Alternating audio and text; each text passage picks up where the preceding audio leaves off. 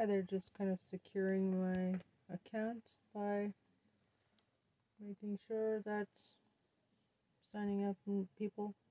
Okay, so pay up Or the- porn star. one party's guy. I mean, this is what happens in Russia, right? This is what happens in countries that we we mock for how you know absurd their system is. You know, this is uh, what you see in like one of the stands where they have elections, but it's ninety seven percent goes to the guy who happens to control the secret police. Um, They bring a, a federal insurrection charge of some kind against Donald Trump, um, and they finally they finally see through the promise that they've made to the Democrat base, starting all the way back in 2016 with Russia collusion. They have been conditioning, again, they have been conditioning their base and their people in this country to be open to the idea of a president who is a traitor and to believe that we have a president who is a traitor. Now, the people that paid attention to Russia, the people who paid attention to the whole collusion narrative, they understand it's propaganda, it was lies, it was a deep state operation. Okay, fine. They don't care about those people because they don't think they have to. Um, they think they'll have enough to just finally silence the opposition. And, and what do they really ultimately want? They want a one party state. What do they have in California? And look, I love California. I'm not saying California is the Soviet Union, but what do they have? They have a one party state. What do they think they can achieve in this country? I think they believe they can achieve. Nominally, it's a democracy, sure, or a republic. Um, but I think they, they believe they can achieve a de facto one party state. And the way to do it is to just completely destroy um, the existing Republican Party by indicting and maybe even imprisoning Donald Trump. And they'll feel good about themselves as they do it because they've convinced themselves that Donald Trump is a traitor to his country, even though the Russia thing's a lie. They don't believe it's a lie.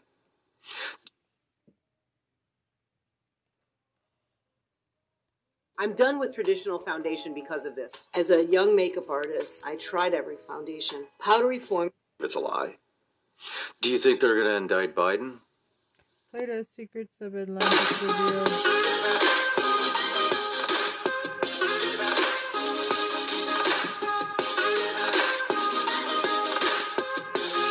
Eleven years ago.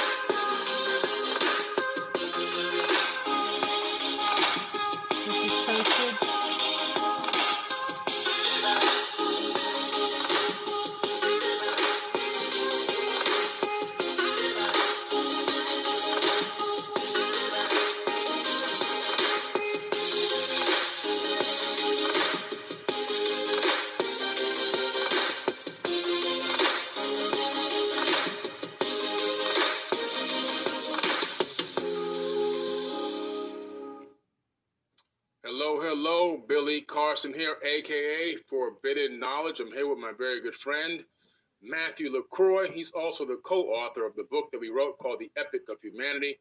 And we're here to talk about, of course, Atlantis today. We're going to read from the Timaeus and Critias. So we're going to give you guys some, some knowledge about Atlantis. We'll touch on some sunken cities and some other incredible information that a lot of people just don't know about. All right. So it's going to be a great talk today. We're looking forward to sharing uh, a lot of information and knowledge with you. I see a lot of people hopping in the chat already, and I'm looking forward to sharing and spending a lot of time with you guys today. And uh, Matthew, one thing that I've learned from you over the years is how a person can grow, not only through their research and their knowledge, but also through their ability to convey messages for everyone who doesn't really know who you are, I know a lot of people do, but just talk a little bit about yourself, where you came from, and how you got to the point where you are right now. Well, thank you, Billy. I appreciate it. I had very humble beginnings, like many do. Um, Billy actually kind of came to Maine and pulled me out and was like, "Hey, I want to give you a chance, right? You can on a bigger stage. I believe in a lot of what you're saying." And so four years ago, uh, Billy and I met, and a lot of things have happened since then. But for those who don't know who I am, uh, my name is Matthew LaCroix. I'm an ancient history, lost civilization, esoteric expert who specifically studies and uh, the expertise is ancient Mesopotamian cuneiform tablets, as well as just general ancient civilizations around the world. And so Billy and I, um, God, we must have we must have met like what seven years ago or eight years ago or something. Yeah, Way somewhere in back that in the range. day.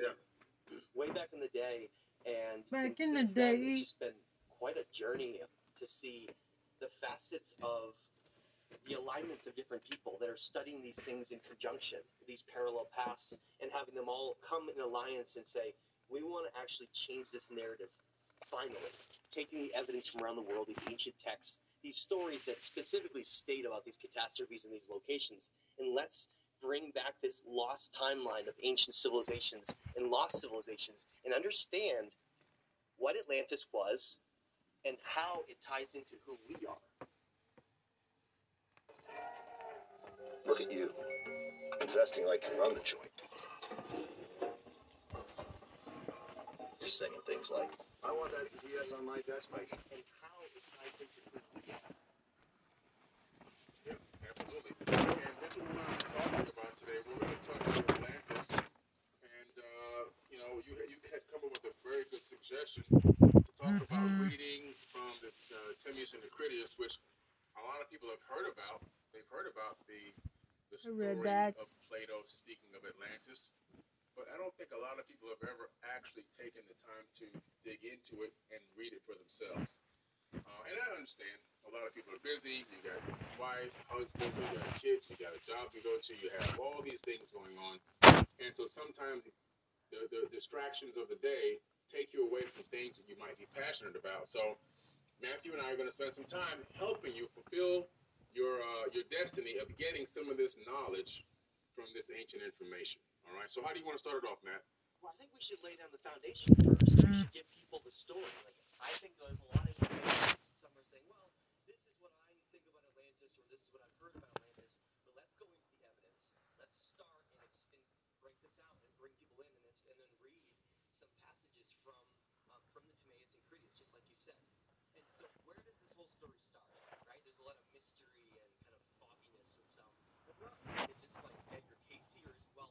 No, it actually begins with a man named Solon, who was Athenian, was an Athenian statesman, um, very brilliant man actually, who decided, and we don't really even know a lot of the story on why he decided to go to Egypt. Actually, it's it, that's a bit of a mystery, but we know that he was exploring to go into into Egypt to learn about that ancient culture and to understand it. So he traveled in 600 BC all the way to Egypt. He was the first Westerner like the first scholar from a western region that like could write down extensive um, stories and have and basically understand this culture and he comes and he meets with these temple priests in the Nile in the Nile Delta of Egypt and it's a place called the Temple of Sais S-A-I-S and there he's greeted by the great uh, the head great uh, you could call it the elder priest that had all this knowledge and his, his name was Sanchez Sanchez.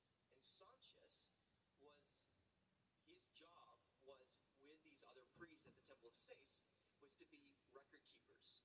That's it. The whole point of that temple was not for worship, it was actually for records.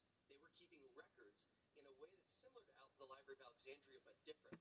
Because Library of Alexandria was more like scholarly things, mankind's greatest achievements and like through the scholarly works. But Temple of Sais wasn't that it was different. It was more of something like the Dogon. If you if you know anything about the Dogon elders with their, their protection of ancient stories, it's the same concept there. Whereas they were these these priests, these elder priests, were protecting the story of us, like the entire story of our history that had been handed down by great sages and masters around history.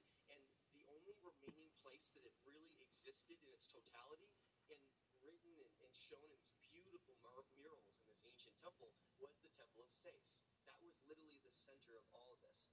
And so Solon just happened to go there. I think he probably knew that was an important temple, and so he went there. Sanchez greets him. He meets him. He says, Solon, I have so much to tell you. And he says, basically, we have lifetimes of human history to explain to you. And he goes on to, to describe to him from the classic Greeks, they're only just one iteration of a much more ancient story that goes back for them as well as Atlantis and Egypt. It's all connected because mm-hmm. Greece, you find out that Timaeus and Critias had a proto civilization before called the Proto Athenians, or Athenians in that case, that predated the Greeks by thousands of years, which is why they came and merged and they were so sophisticated in their understandings of civilization that had emerged that was part of Egypt in some ways. Who, I mean, I believe through you know, Thoth or the sons of Shem or something like that, or the Enoch connection, went went off through um, Egypt and cre- eventually created a civilization out somewhere right off of in the Atlantic. And that's what this this Sanchez priest tells Solon is he describes this entire story about about an ancient civilization that existed was basically this almost like superior civilization of our history that we have very little records or understanding of. But Solon had a journal. So he was sitting there and he wrote everything down that Sanchez told him. Everything, including Yep. details of the rings of, of the central city and what Atlantis was like, what their governing was like, what their influences were like, everything. It was like so detailed in that. And so Solon comes back, comes back to Greece, and the first person that he tells, or at least the primary person he tells, is his name is Socrates. And mm-hmm. Socrates then tells Diodorus Plato. That's how it goes. It's a, it's it's information that comes from sources that gets handed down to these great Greek minds and these philosophers our history. And Plato in the Timaeus and Critias then writes about ancient Atlantis versus the Athenians as civilizations, and he says this is not a, a fictional story. This is a real story that's based on real events, but it's u- being used as an allegory to describe how civilizations can emerge in the direction they can take. But Exactly. that allegorical aspect made people think that it's not true. But I want to give a context for that. For those who don't know, Socrates was murdered by their own government after. He was poisoned, okay, because he started speaking out about different aspects of, of, of government and different things that weren't, you weren't morally just, and they killed him. They, they murdered Mhm. Socrates, and it was one of the most horrific acts in um, in that time period because Plato describes how it was like losing a father, and he was devastated. It like destroyed him, but it made him very careful, and he knew that if he spoke out about Atlantis in a certain way, he would be killed too. So, smart enough as he is, he wrote the whole thing as an allegory and then hinted in it that it was true, and that's where this all begins, and that's Exactly. Came from.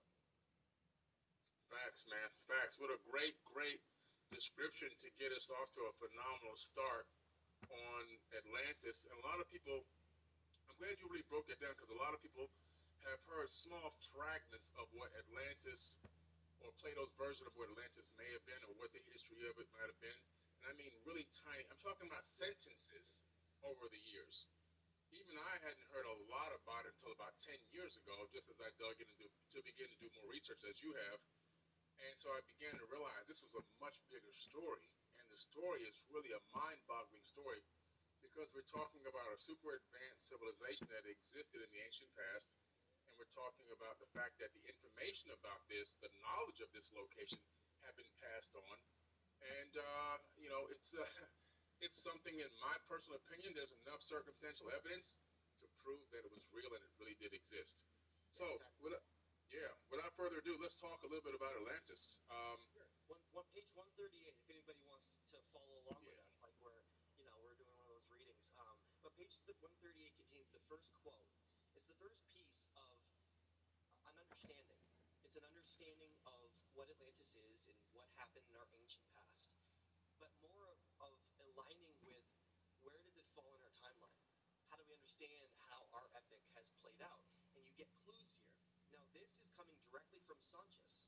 So imagine, right, if we're doing the storytelling session, we're sitting around a fire. This is what you would see. Sanchez would be, you know, sitting down with Soc- with um, I'm sorry, with Solon, and they were they were discussing and describing the ancient past. And this is what this is what Sanchez tells Solon. He says, "There have been and there will be again many destructions of mankind, arising out of many causes. The greatest have been brought about by fire and water." you remember a single deluge only, but there were many previous ones. For So all that- that we, Yeah. oh, go ahead. What No, you gonna say? Yeah, go ahead. I was gonna say, for all that we have lying within the mouth of which we speak, is evidently a haven having narrow entrance. Yonder is a real ocean, and the land surrounding it, my most rightly, is my most rightly be called, in the fullest and truest sense, a continent. Now, That's this interesting. island- now, on this island of Atlantis, there existed a, ca- a federation of great, of kings of great and marvelous power, which held sway over all the island and many of the other islands and parts of the continent. Let's stop there for a minute before we read any more passages. Let's, break that down, right? So let's go back to the beginning where we first read it, and and Sanchez is talking to Solon. He's like, "You Greeks remember one deluge, like a destruction of their world, but there have been many." primarily of water and fire. So he's telling you right there, which goes along with all the work that I'm doing, trying to map out catastrophes in Earth's history and saying, well, look, the Younger Dryas Ahora más es menos con Cox Internet y Cox Mobile. Desde Internet con el poder de fibra en casa hasta más confiabilidad 5G cuando estás fuera. Obtén Cox Internet por solo 35 dólares al mes cuando agregas Cox Mobile. Haz clic para ahorrar.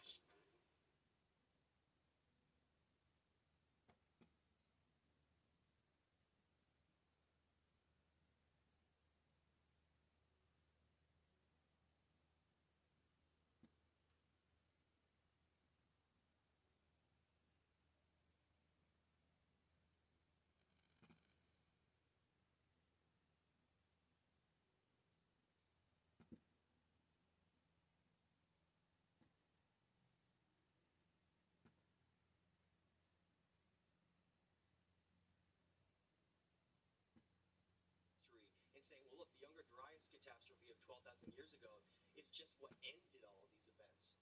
And actually, coincidentally, not coincidentally, but for those who don't know, I should say, is that the date that Sanchez gives Solon for the destruction of, of Atlantis is exactly the same date as the Younger Dryas catastrophes of what's called molten, um, meltwater pulse 1A, which is when water, all of a sudden, we're finding records around the world where these massive events around the world that were absolutely catastrophic. And that date is exactly 11,600 years ago, which is the same date that, that Sanchez gives Solon for the destruction of Atlantis.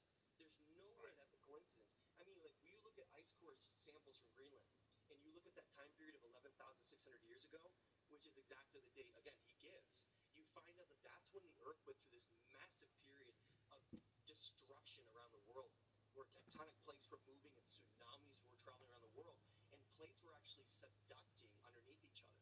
So how could a continent where land masses disappear? Well, we have to get into geology and climatology to understand that if you have a plate that's sitting, if if you have an area of, of the Earth, like let's look at the Azor area, the Azores, right? You have mm-hmm. three plates coming together in one area of the mid-Atlantic right there. Three plates.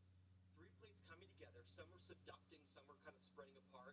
You have all kinds of stuff going on there, but it's one of the most active areas on Earth. And it just so happens that's where the descriptions of Very well match. And what I've been working with Randall Carlson is looking at that region of the Azores and how what you can see is what's called a subducted continent. Literally evidence a subducted continent that is Right. still there if you look at satellite images where you can see that shallow area of land that literally subducted, sunk underneath the ocean. And just want to say this last thing is that that's the description of what we get from Sanchez and these temple priests from Sais Right. is that they literally say that Atlantis was swallowed up by the sea, and we'll get into it more. But Billy, go ahead and expand on that for a minute. Yeah, so it's really interesting because Atlantis, Atlantic, you can see kind of the iteration between the word, how that can develop and change that name over time, as a lot of words have a lot of similarities between different languages. Not all words, but a lot of major, really heavily used words seem to have uh, similar phonics to them, kind of see that that does. And what you were talking about with the subduction, it matches perfectly with the area and, and location where Atlantis, the, the, the, the ring city of Atlantis, would have been. Because I believe that that ring city was probably one of the biggest and most beautiful and most amazing advanced capitals on Earth, but also that these people were so advanced that they wouldn't just stay in one ring city. They probably were spread out throughout the planet. And maybe there were other areas where there were these quote unquote quasi type capitals that existed on the planet itself. So I think that the ring city though, primarily was the main, the most well respected, the most dominant location uh, for high technology and advancement in the world, but that Atlantis had spread out and became a global civilization. Um, just like if you have a castle, real quick, if you have a castle and you have a kingdom, right? You have the people that live in the king's court, but then you also have people that are still part of the kingdom that are on the outside of the king's court. You understand what I'm saying? Yeah. Uh, let, us go back to the quote we just read to understand its location for a minute. Mhm. Now, go back to that quote for a second on page 139 if you're following. It Yeah. says, "For all that we have here, lying in the mouth of which is which we speak, is evidently a haven having a narrow entrance, but yonder is a real ocean." Let's stop there for a second. And think about that. If you have the Mediterranean Sea, it's not a real ocean. It's a narrow entrance. What is what is a narrow entrance? Well, well how about the, the Pillars of Hercules? How about the Straits of Gibraltar? One of the most narrow entrances in the world for that type of ocean basin connecting to a, a large sea. It's very narrow, and so the description is identical. It matches that. It's telling you right now that there was a narrow entrance, but yonder is a real ocean and the land surrounding it most rightly be called, in the fullest and truest sense, a continent. So I don't think it was a single piece of land. I think it was a piece of land with island chains in different in different groups that are part of like a, an empire. It's like a whole civilization was there, and we know that because if we just for a minute, if we jump to, um, we don't have a picture of that map in here, do we? Yes, we do. If We do. One, 157 really quick. Mhm. I think this is a good little segue just to jump over to since we're describing this and talking Yeah. about it. Right. For, for those who don't know what this map is on page, and I can show it, 157 here. Okay, I'll just show that for a second. So that map is arguably the one of, if not the oldest maps in the world. Bar none. One of the reasons is that paper only lasts 500 to 1,000 years. So how mm-hmm. are you going to have a map last longer? That's a challenge right there. But the reason it's so old and important is it was found in 1907 by a traveling anthropologist named Sir Aurel Stein, who was pass, passing through a, pl- a place that you wouldn't expect that, to find evidence of Atlantis, and that was Tibet. Tibet, which does make sense though. If you are sages surviving the end of the world, you would probably want to go to one of the highest places to survive, and that makes sense why Tibet might be used to house records uh, like this. But the story of that is wild. In this small little town in Tibet, Aurel Stein, traveling through, he meets this monk. And this monk tells him that he'd been cleaning and maintaining these ancient cave libraries. And there's a whole huge amount of them. They're called the Caves of a Thousand Buddhas. It's, a, it's an amazing term. And in that restoration work, he was working on cave number 16, this temple wall, and he broke through this wall of bricks and, and stone that had been that had been built up and sealed, and he found one of the most ancient, important libraries in all of history. You know, Yeah. it, right up there with the Ashurbanipal Library and Library of Alexandria and the Ebla Library out of Syria and some others. But in that, he found manuscripts for, that had were written in Chinese. He found Mandarin. He found all of these ancient languages from groups around the world. But one thing in particular stood out to him. He found a map. He found an ancient map. And, and this is not the original map. It's one that he drew and copied over. Because I was digging into the story and I found out that that original map may not have survived or destroyed or some, something happened to it. But this is the copy of the original map that he found from um, from this ancient cave in Tibet. Now, if you look, you'll notice that Atlantis is described as a region that stretches all the way from the Mediterranean in northern Africa all the way to the Maya area of the Yucatan. And then, of course, you see what's called Lemuria Mu on, in the Pacific. But what's fascinating is I want just to stare at this for a minute and look at what's happening in this map. Because the reason that I give so much credibility to this is because of my understanding of studying the Younger Dryas and how the Earth looked during these catastrophes that were destroying Atlantis. What you see is that look at South America, you'll see that the Amazon is a giant ocean. It's literally been flooded by a tsunami, and it's, it's all underwater, it's submerged, as well as the southwest United States and parts of the Mississippi Valley in the United States are literally small oceans, meaning that the oceans and, and flooding had come up so significantly that it left behind these enormous areas of water. That if you had a massive tsunami come in or an event with flooding, it would leave behind these huge areas of water as it's as it's as it's reacclimating, and that's why this map. To one of the reasons it's so fascinating is that it shows Lemuria in a state of destruction in the Pacific. It says it says submerged, saying showing you that Lemuria Mu, another civilization in the Pacific, was already disappearing and being destroyed when this was made, and Atlantis was still existing, but there was flooding and destruction throughout Right. the Americas. Um, and that is just fascinating because it really coincides and aligns with so much of these Earth changes in history we've seen, makes us really then look at like these sunken ruins off of Cuba and these connections with the Maya, with these Mhm. structures that they built, and if that is part of the whole Atlantis, that whole region. Absolutely, you made a good point there. Uh, those structures off the coast of Cuba, which we have the sonar images of, I believe we put them in the book as well. Yeah, yeah, it's page 148. Yeah, because that would be great. Oh, I'm kind of far from the screen. If you could show that real quick, Matt, Want me to do it? because I'm a little far, I'm a little far from the camera. So in the early 2000s, what Billy is describing here that kind of fits into what our narrative is, is that in the early 2000s, there was a group of marine engineers that were hired by the Cuban government to explore oil and, um, and sunken treasure reserves off of western Cuba. It's a giant, giant, massive um, plateau of, of sand that's very smooth and flat with no rocks or structures. And they actually picked that area specifically because they knew it would make it very easy to detect anything on the bottom because there was no anomalies. It was like sand. So anything would stick out like a sore thumb. So they're going through with their ships and they're doing these um, side scan or sonar, which basically shoots a, a laser beam down to the bottom of the ocean and it, it, it maps out the, the floor. And it boun- if it bounces off anything else in between, it'll show like some kind of a structure underneath. Having being not interested in ancient civilizations or even being in that purpose, they were absolutely baffled by what these sonar readings were showing. It was like an entire underwater city, a city, multiple kilometers long, with width and length of an entire city. It was an entire city that was out of place because there was no stone or or kind of rocky terrain anywhere for miles and miles and miles. Again, I said it was a massive plateau, and here was these abno- abnormal structures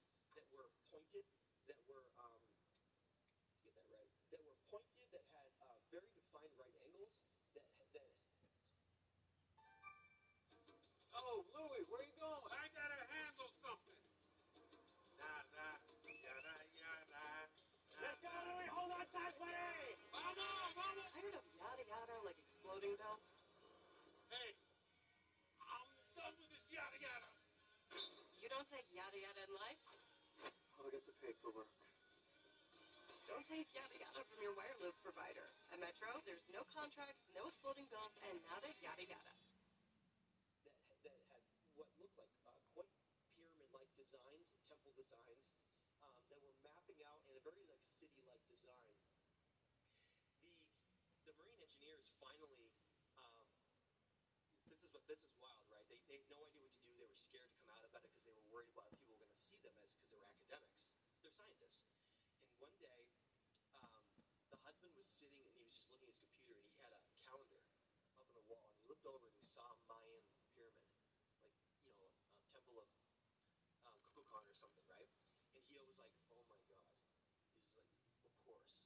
And then he pr- then proceeded to talk to a, a Cuban geologist, the best geologist in Cuba, named Iturralde, who then joined a second mission with them to go out and go see what they could find.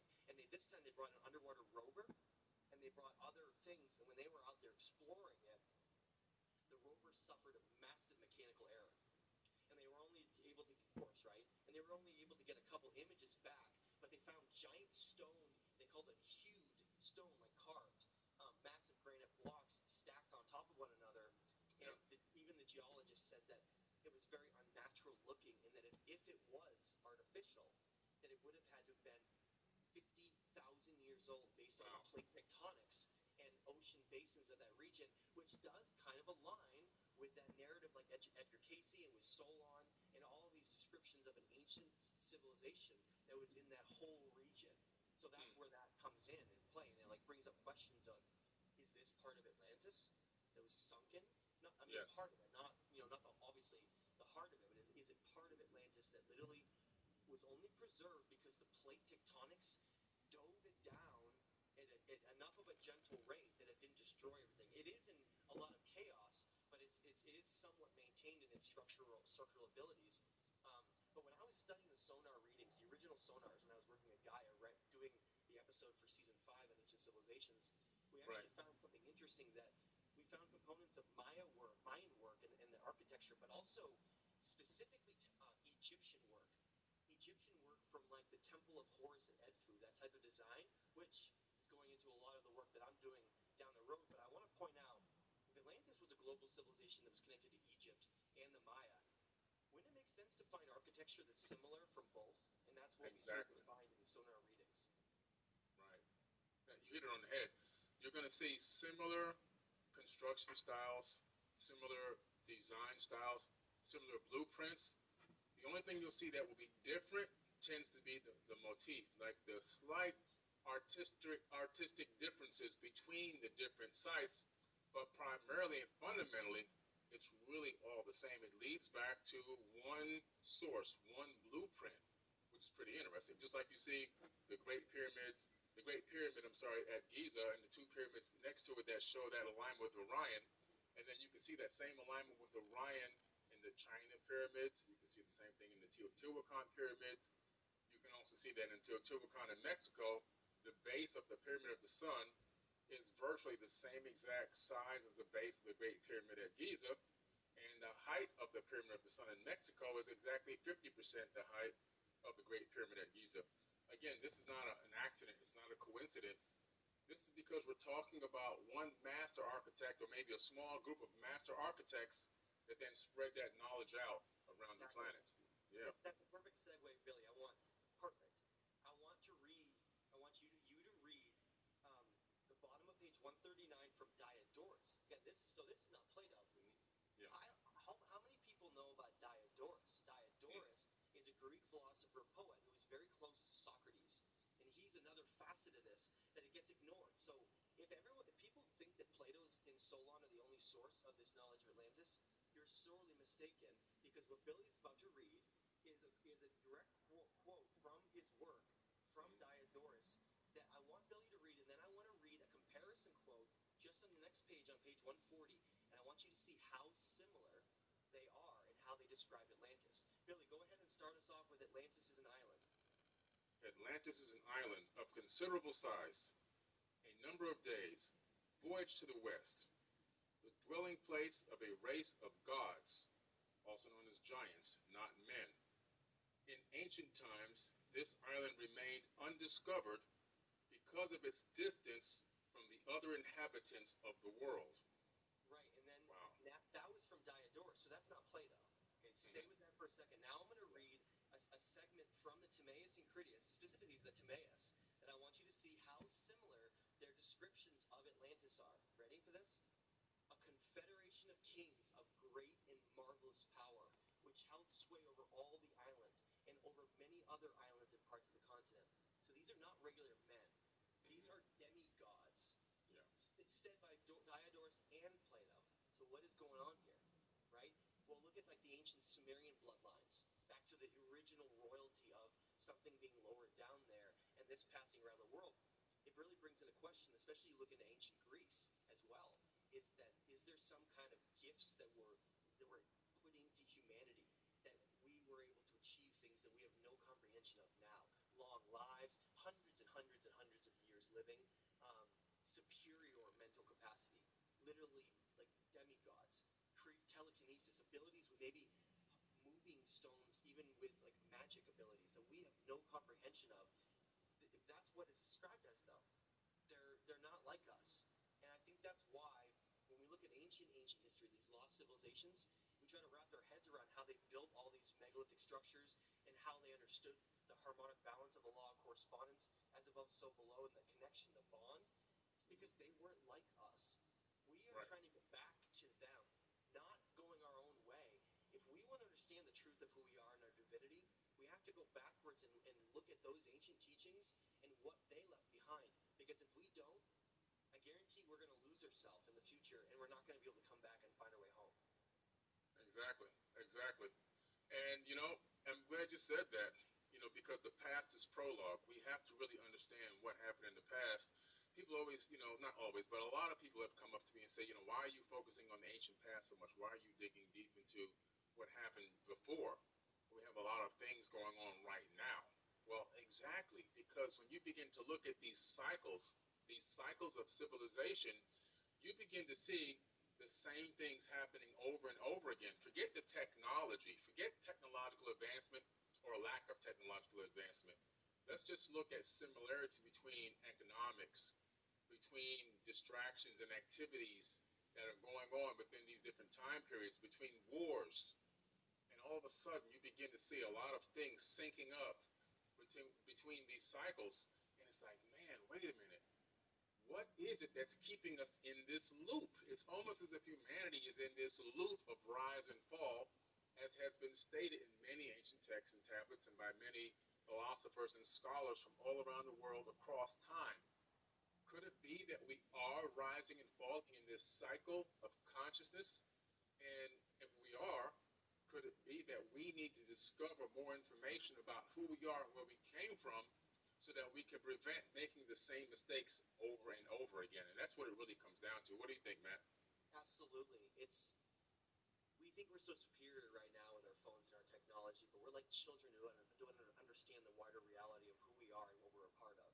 We need to get off that high horse and lose that ego and realize that we are we're the torchbearers of the greatest humans that have ever lived on this planet. They left behind the largest structures and the connection to the cosmos and, and the connection to who we really are that was lost and destroyed. And we're trying to put those pieces back together. But it's our job to do that, not an external savior that's going to come down. It's our job. Billy Carson's, the Matt LaCroix's, and the other ones around the world, they're the ones that are standing up to do this because who else will? Exactly. And, and I want to add something to this to expand on this, but for those who don't know, it's kind of a, a cool little angle of the Atlantis story that a lot of people haven't heard of. And that there was an American congressman, a lot of people might not know about this. In 1882, an American congressman, one of the highest levels of our political system, became absolutely fascinated by Atlantis because he was reading Diodorus and reading Plato's work, and he ended up publishing his own book called Atlantis: The Antediluvian World, and he got laughed out and like kicked out of government. But he made a lot of really important points.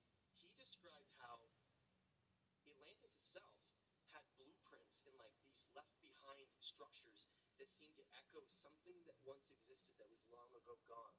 I point out things like Menorca in Spain. Now, if, if anyone hasn't heard of Menorca in Spain, Menorca has the largest T-shaped pillars, if not larger than some of the Gobekli Tepe ones, that are in some ways, some of them are 60 tons and over 30 feet tall. They're absolutely massive. These massive T-shaped pillars, and nobody knows who built them. Nobody. The, the local people of Menorca have no idea who built them. Know that that shape is an integral shape in, around ancient civilization that, ties into energy and understanding higher consciousness somehow because some of those pillars have depictions on them, like Pillar 43 of Gobekli Tepe, that show this knowledge being passed down and handed down from somewhere. And the reason I'm saying that, though, is there is evidence left behind of something. There's evidence, evidence left behind all around, if you know where to look, around the world. And I think the next place to, to, to go to that, explain that, is Egypt. Because what's fascinating about Egypt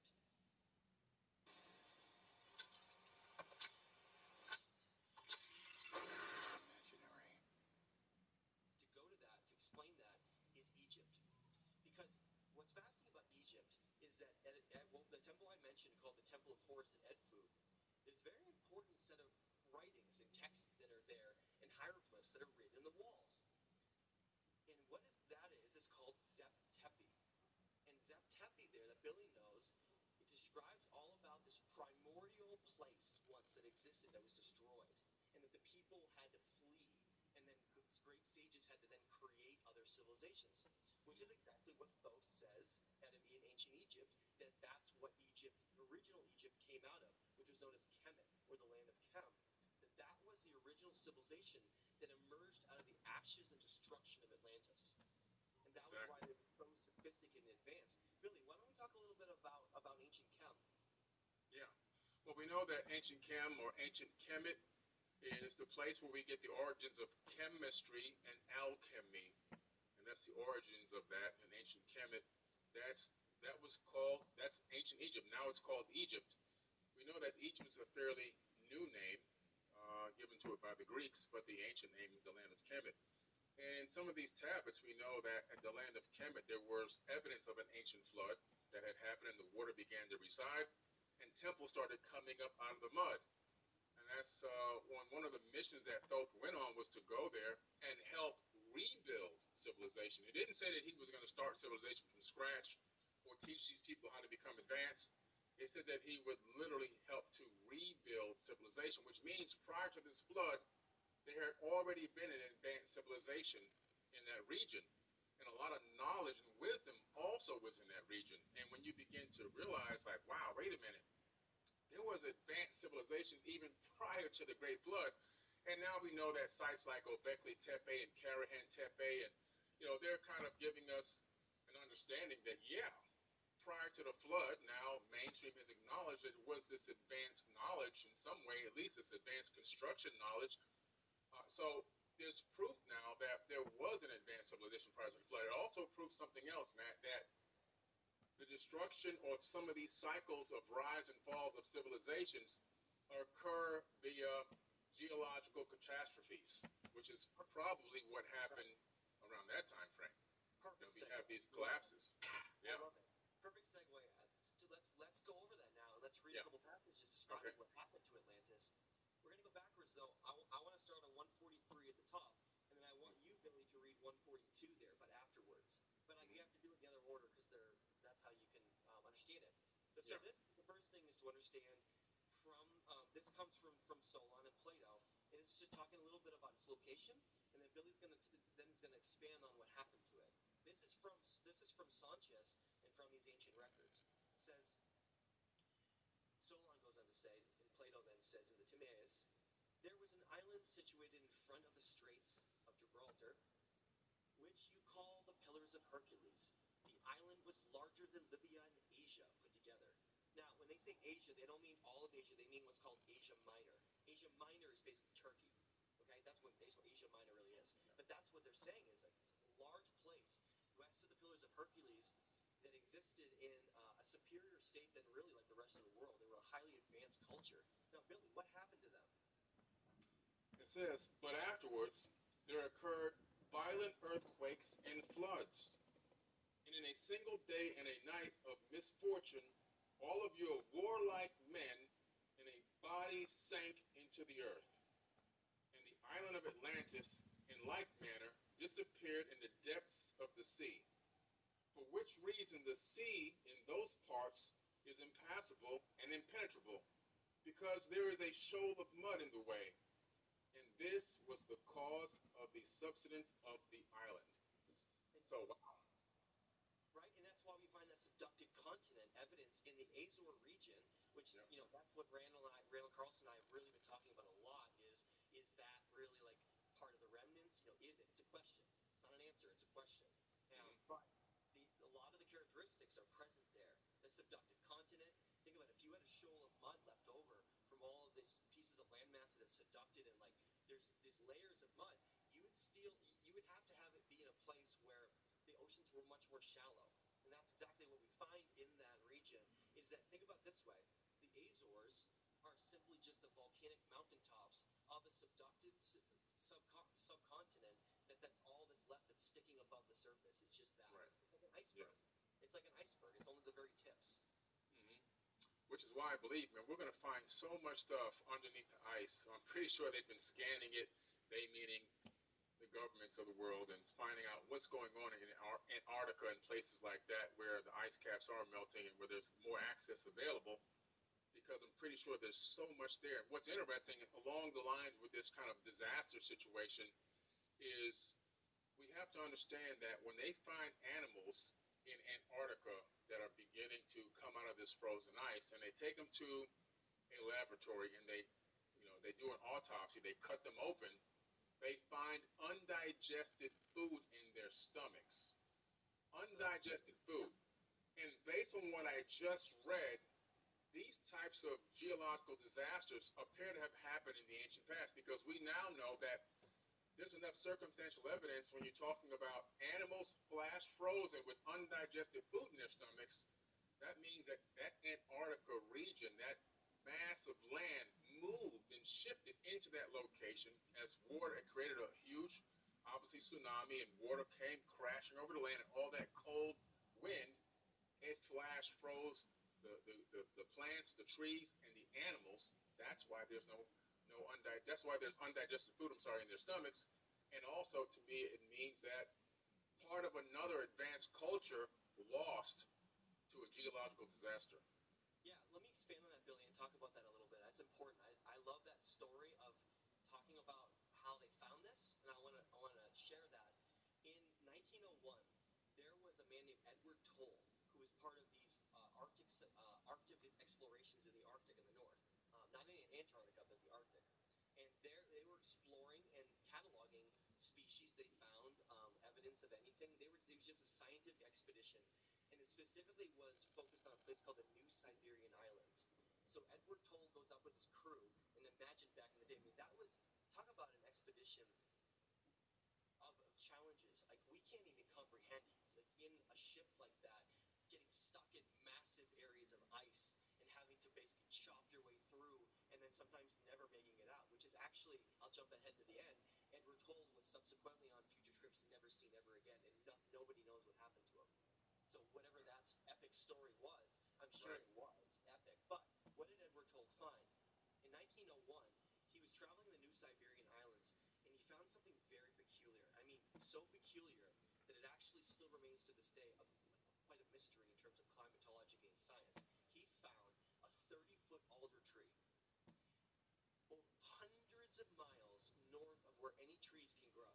And if anybody knows about the Arctic, it's barren. There's nothing that grows there except lichen and very, very, very small little conifers that usually are stunted. You can't you can't grow anything. It's just so hos- inhospitable. And here it was, in this bizarre, way up in the Arctic Circle, on this New Siberian Islands, is a 30-foot alder tree. Now it wasn't alive anymore. It was frozen.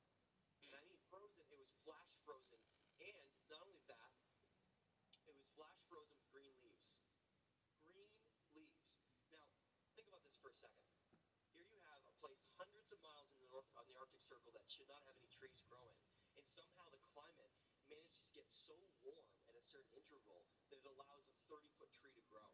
Like, if anybody knows anything about biomes, that is insane. But more importantly, the tree grows out in, in a place that it's not supposed to grow because it gets too warm. Then it gets so cold so fast that the tree freezes in the middle of summer instantly with green leaves. Mm. Edward Toll was fascinated by that. He couldn't understand how that could be possible until he and many other colleagues that then expanded on work around the world from the New Siberian Islands, specifically in Sib- Siberia, but also gold miners in the Yukon and Alaska that came that during the gold rush found massive, massive uh, megafauna graveyards. Massive. Randall Carlson estimates that there were 44 million or so, if I can quote him correctly, 44 million megafauna deaths. Megafauna means large animals Yes. In in extinction across the entire northern hemisphere of the hardiest, most rugged animals this world has ever seen. Now, if anybody knows and remembers back in school when you're studying the Ice Age, there was all there was all these incredible creatures that aren't around anymore. These giant beavers, these huge, huge dire wolves, by the way, which were very real. If, from that dire wolves were absolutely real. They're like three times the size of a regular wolf. Huge, right? You have these like short, short-faced bears that Yeah. were like three times the size of a grizzly bear. It's it's insane. All of those creatures, like the mammoths too, they were all, they were all wiped out. hmm They were all they all went extinct, and they found these boneyards that were the mammoths, like Billy had said, they were not in a state of normal death. They had died instantly, instantly, and not only was it undigested food in their stomachs, but in their throats. Yes, that's a fact. They were in the middle of eating and grazing, and all of a sudden, they just froze to death. Um, and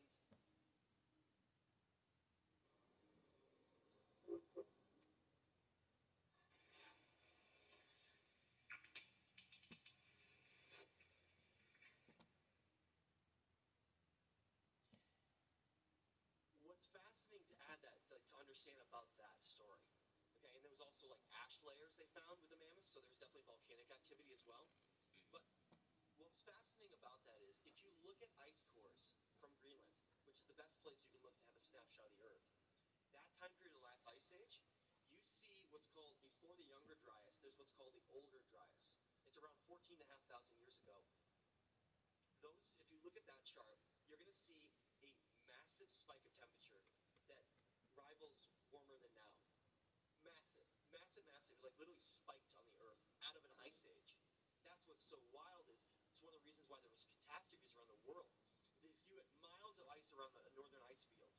Like Canada literally was not didn't exist. It was just an ice cap. The whole entire country of Canada was like multiple miles of an ice cap that was called the Laurentide ice sheet. That had these subsequent uh, melting and freezing. But the point I make is that spike in temperatures coincides exactly with what could have allowed this 30 foot alder tree to grow out of nowhere. But the spike of temperatures is so narrow, it like goes up and it hits a point and then it just plummets, which would make total sense how that tree and those mammoths would all just freeze to death. Now, how mm-hmm. cold does that have to be though? Ready for this? Talking about temperatures, is the coldest temperature ever recorded on Earth is negative 127. If someone can give me that, I think that's right. It's negative 127 or 128 in Antarctica. Well, they found out was very interesting. They actually did studies on these mammoths and what's called putrefaction. It's when something rots. If something doesn't rot ever, I mean, like thousands of years it's frozen and it never goes through that process. It means that it had to have been preserved at a certain temperature to do that. You know what temperature that is, Billy? What's that? The only temperature that you can do to freeze a tree like that and to freeze mammoths instantly is negative 150 degrees below below zero. Wow. Negative 150. That's that would really, break our really coldest cold. record ever that we've ever recorded by over 20 degrees. Meaning that that's how something like this could have happened with like the end of the world. Because that's the Wow. same time period all those megafauna are dying and all that's happening. Those ancient civilizations like Atlantis and the Proto-Athenians were there and they're going through the end of the world. They're like Yep. having to go through the end of the world. Yeah. It's powerful. And people need to understand basic physics. How can this happen? These simulations in terms of flash freezing things have been done in laboratories all over the world. It's really not that hard to fathom or understand. You're just talking about something happening on, on a global scale. Scientists have been experimenting with sub-zero temperatures on mass and matter for a very, very, very long time as they had an initiative to try to get something to absolute zero. And they discovered that they couldn't create absolute zero, but they can get very, very, very close because at the fundamental fundamental basis of reality, atoms still want to vibrate ever so slightly, and that causes friction, which prevents uh, creating absolute zero. They were able to artificially create absolute zero in a laboratory, but not through natural means. Uh, so it's pretty interesting. But yeah, this is you know, these these cycles of destruction happen. I think that we as a civilization on this planet have to really begin to be very grateful and very thankful uh, and, and feel very blessed that we are alive right now. That we are in a window of time in between these ending, these war ending, these civilizations that are ended by wars, and in between these geological disasters that also end civilizations. We're like in this window period of opportunity and time that we actually exist. And at any moment, it can be taken away from us. So that makes every individual moment so very precious, and for us to stop wasting our time on things that just don't matter, that are just trivial, and really begin to smell the roses and understand that, wow, we were put here for a purpose, and we're here to love one another, and we're here to literally enjoy life and be the best that we can be.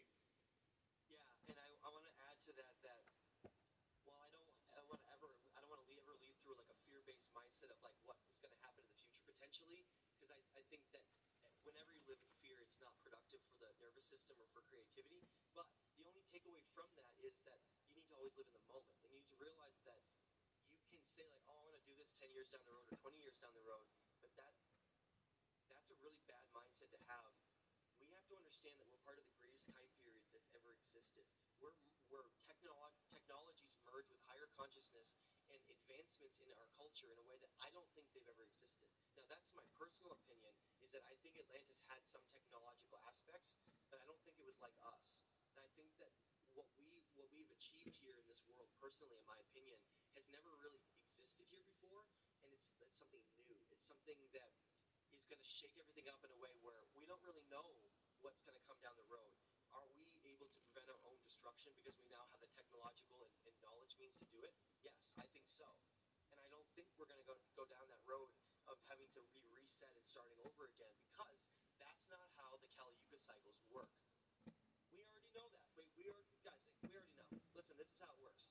Ages always have to follow cyclical energy, polarity, duality. It's a, it's a constant. It's one of the cosmic laws in the universe.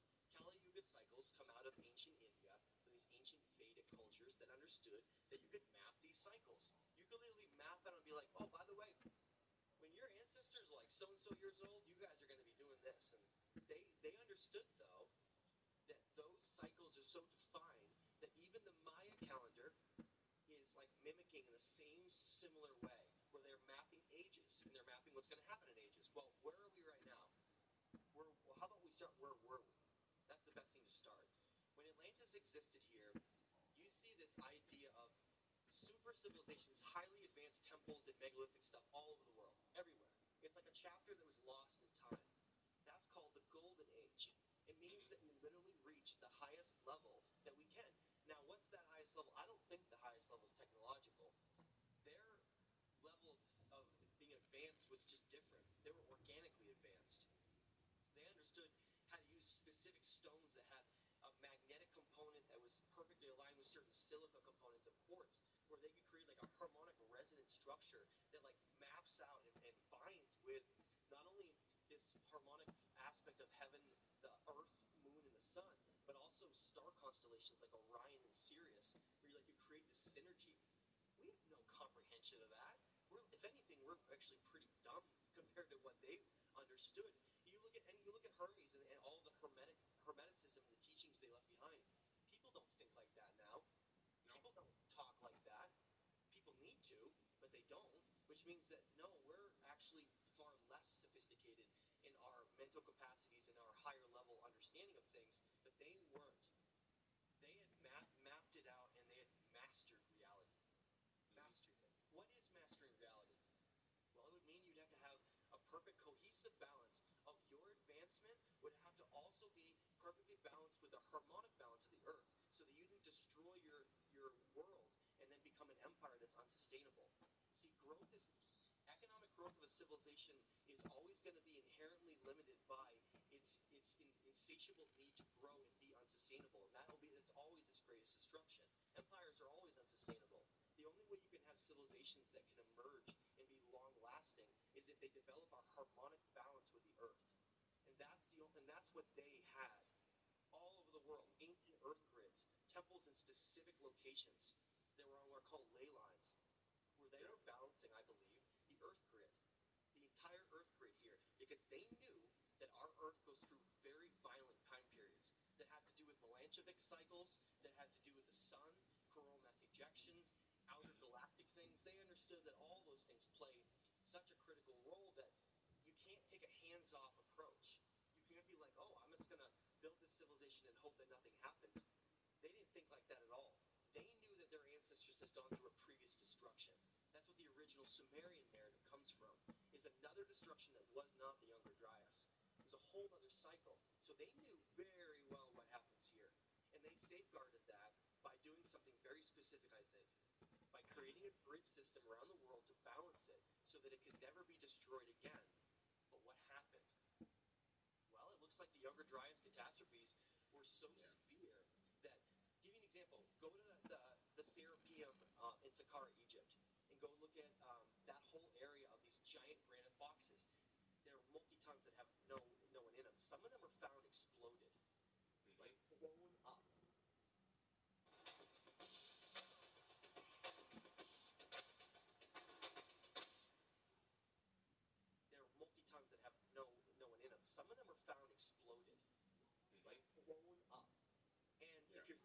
energy with these these pyramids that are aligning, and by the way, I think the central node of that whole energy grid was Giza.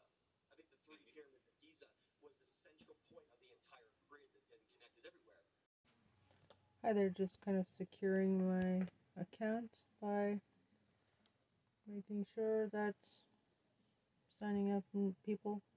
Okay, so Or the- one party's guy. I mean, this is what happens in Russia, right? This is what happens in countries that we we mock for how you know absurd their system is. You know, this is uh, what you see in like one of the stands where they have elections, but it's ninety seven percent goes to the guy who happens to control the secret police.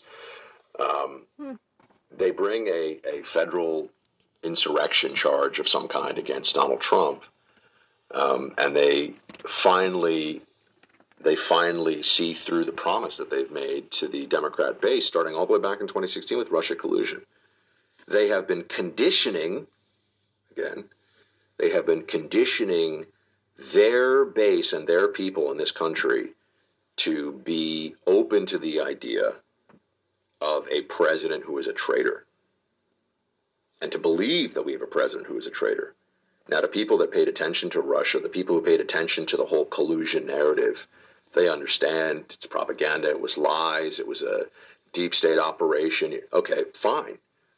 They don't care about those people because they don't think they have to. Um, they think they'll have enough to just finally silence the opposition. And, and what do they really ultimately want? They want a one party state. What do they have in California? And look, I love California. I'm not saying California is the Soviet Union, but what do they have? They have a one party state. What do they think they can achieve in this country? I think they believe they can achieve. Nominally, it's a democracy, sure, or a republic. Um, but I think they, they believe they can achieve a de facto one party state. And the way to do it is to just completely destroy um, the existing Republican Party by indicting and maybe even imprisoning Donald Trump. And they'll feel good about themselves as they do it because they've convinced themselves that Donald Trump is a traitor to his country, even though the Russia thing's a lie. They don't believe it's a lie.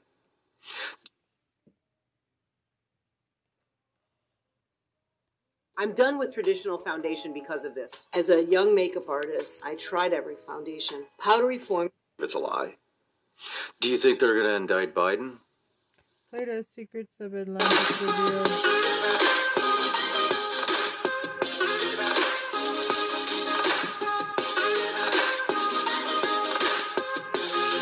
Eleven hours ago.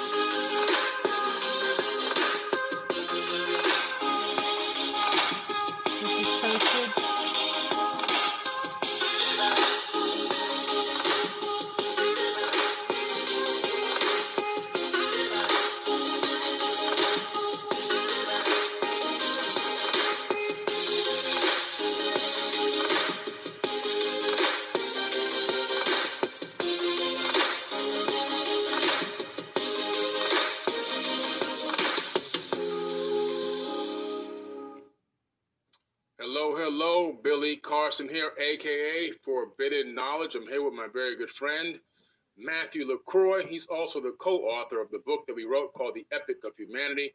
And we're here to talk about, of course, Atlantis today. We're going to read from the Timaeus and Critias. So we're going to give you guys some, some knowledge about Atlantis. We'll touch on some sunken cities and some other incredible information that a lot of people just don't know about. All right.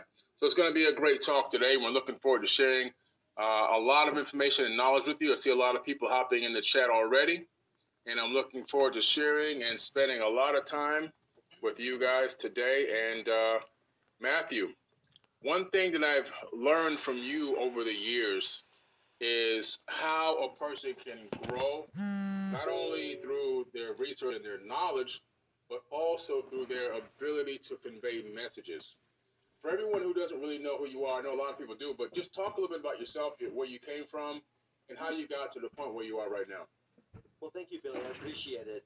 I had very humble beginnings, like many do. Um, Billy actually kind of came to Maine and pulled me out and was like, "Hey, I want to give you a chance, right? You can on a bigger stage. I believe in a lot of what you're saying." And so four years ago, uh, Billy and I met, and a lot of things have happened since then. But for those who don't know who I am, uh, my name is Matthew LaCroix. I'm an ancient history, lost civilization, esoteric expert who specifically studies and uh, the expertise is ancient Mesopotamian cuneiform tablets, as well as just general ancient civilizations around the world. And so Billy and I, um, God, we must have we must have met like what seven years ago or eight years ago or something. Yeah, Way somewhere in back that in range. day. Yeah. way back in the day. And Back and in the since then, day- it's just been quite a journey to see the facets of the alignments of different people that are studying these things in conjunction, these parallel paths, and having them all come in alliance and say, we want to actually change this narrative. Finally, taking the evidence from around the world, these ancient texts, these stories that specifically state about these catastrophes in these locations, and let's bring back this lost timeline of ancient civilizations and lost civilizations and understand what Atlantis was and how it ties into who we are. Look at you. Investing like you run the joint. Just saying things like, I want that DS on my desk by And how it ties into who we are.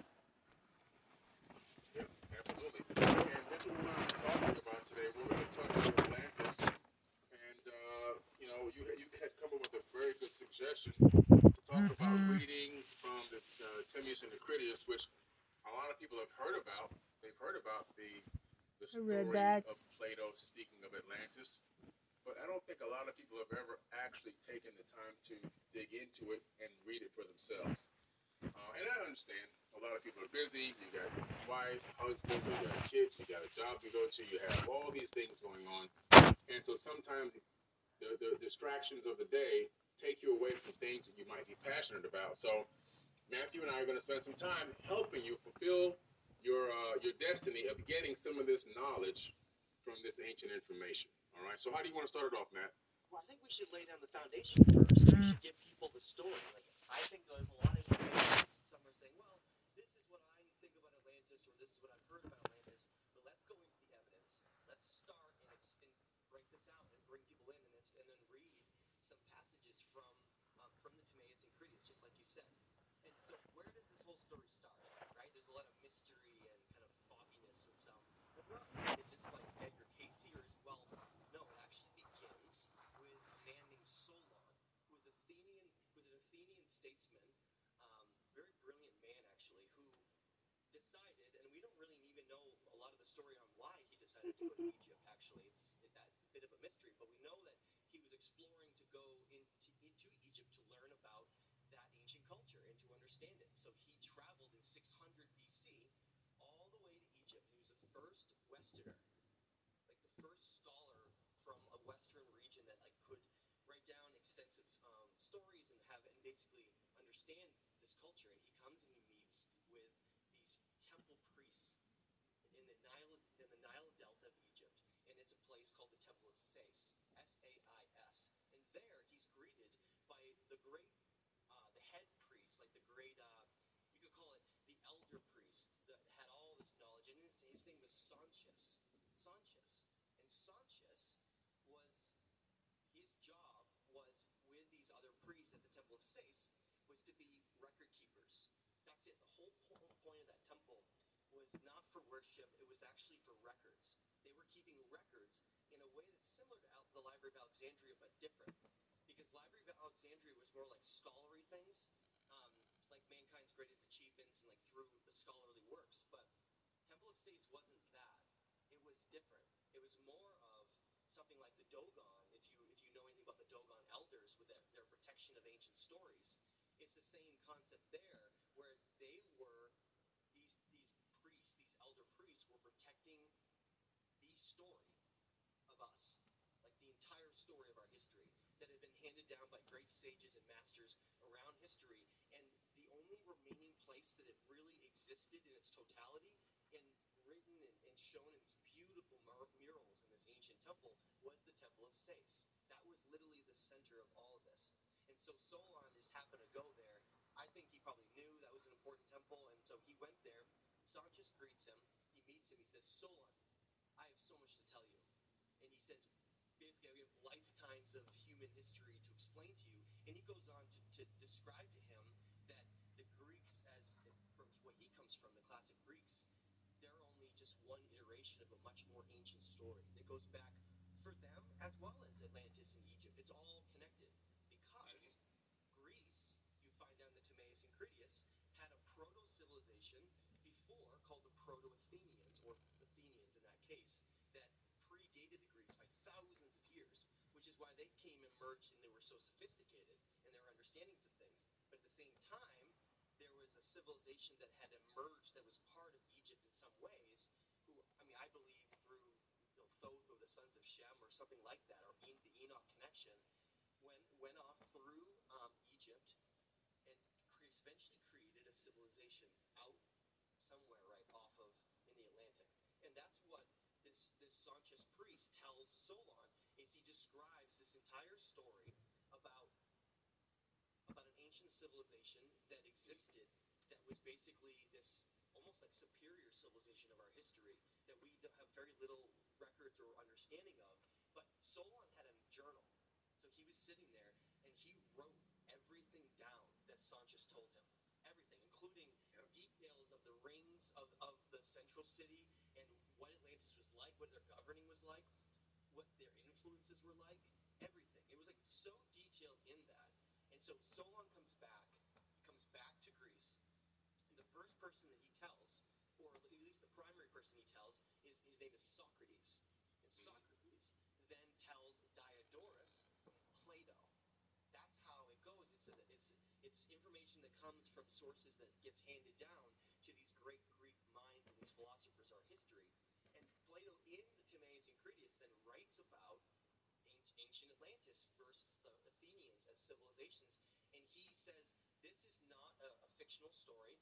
This is a real story that's based on uh, real events, but it's you being used as an allegory to describe how civilizations can emerge in the direction they can take. But Exactly. that allegorical aspect made people think that it's not true. But I want to give a context for that. For those who don't know, Socrates was murdered by their own government after. He was poisoned, okay, because he started speaking out about different aspects of, of, of government and different things that weren't, um, you know, weren't morally just. And they killed him. They, they murdered Socrates. And it was one of the most horrific acts in, um, in that time period because Plato describes how it was like losing a father and he was devastated. It like destroyed him. But it made him very careful and he knew that if he spoke out about Atlantis in a certain way, he would be killed too. So, smart enough as he is, he wrote the whole thing as an allegory and then hinted in it that it was true. And that's where this all begins. And that's where Exactly. Atlantis came from. Facts, man. Facts. What a great, great description to get us off to a phenomenal start on Atlantis. And a lot of people, I'm glad you really broke it down because a lot of people have heard small fragments of what Atlantis or Plato's version of what Atlantis may have been or what the history of it might have been. And I mean really tiny. I'm talking about sentences over the years. Even I hadn't heard a lot about it until about 10 years ago, just as I dug in to, to begin to do more research, as you have. And so I began to realize this was a much bigger story. And the story is really a mind boggling story because we're talking about a super advanced civilization that existed in the ancient past. We're talking about the fact that the information about this, the knowledge of this location, have been passed on. And, uh, you know, it's, uh, it's something, in my personal opinion, there's enough circumstantial evidence to prove that it was real and it really did exist. So, Exactly. without, yeah, without further ado, let's talk a little bit about Atlantis. Um, Sure. One, one page 138. If anybody wants to follow along with us, like we're, you know, we're doing one of those readings. Um, but page 138 contains the first quote. It's the first piece of an understanding. It's an understanding of what Atlantis is and what happened in our ancient past, but more of aligning with where does it fall in our timeline. How do we understand how our epic has played out? And you get clues here. Now, this is coming directly from Sonchis. So imagine, right, if we're doing the storytelling session, we're sitting around a fire. This is what you would see. Sonchis would be, you know, sitting down with Soc- with um, I'm sorry, with Solon, and they were they were discussing and describing the ancient past. And this is what this is what Sonchis tells Solon. He says, "There have been and there will be again many destructions of mankind, arising out of many causes. The greatest have been brought about by fire and water." you remember a single deluge only, but there were many previous ones.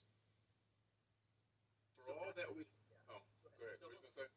Yeah, go. I was gonna say, for all that we have, lying within the mouth of which we speak, is evidently a haven having narrow entrance, but yonder is a real ocean, and the land surrounding it, my most rightly, is my most rightly be called, in the fullest and truest sense, a continent.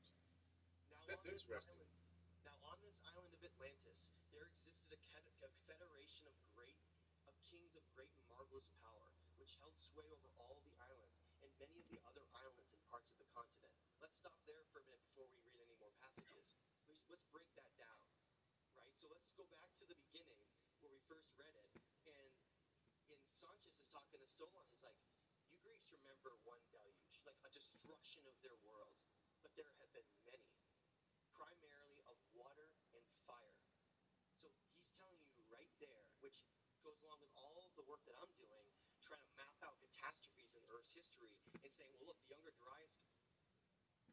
Ahora más es menos con Cox Internet y Cox Mobile. Desde Internet con el poder de fibra en casa hasta más confiabilidad 5G cuando estás fuera. Obtén Cox Internet por solo 35 dólares al mes cuando agregas Cox Mobile. Haz clic para ahorrar.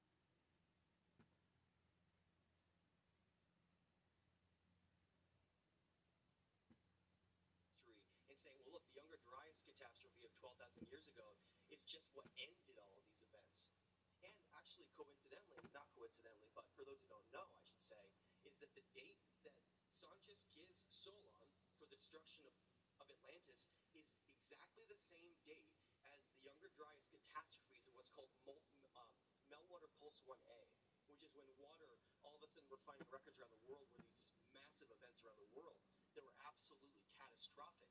And that date is exactly 11,600 years ago, which is the same date that, Sonchis gives Solon for the destruction of Atlantis.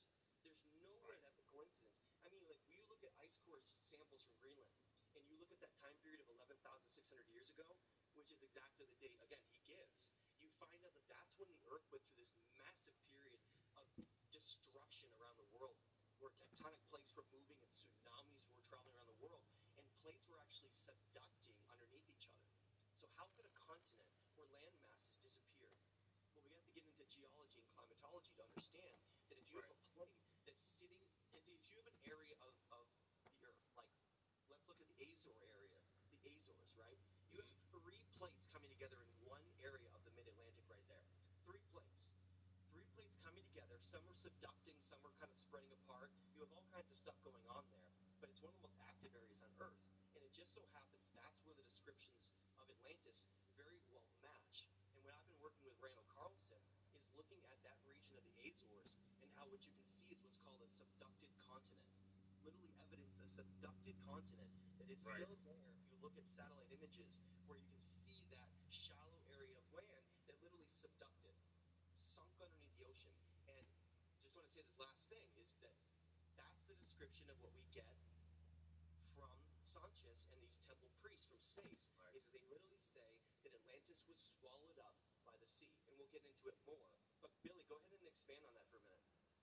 Yeah. So it's really interesting because Atlantis, Atlantic, you can see kind of the iteration between the word, how that can develop and change that name over time.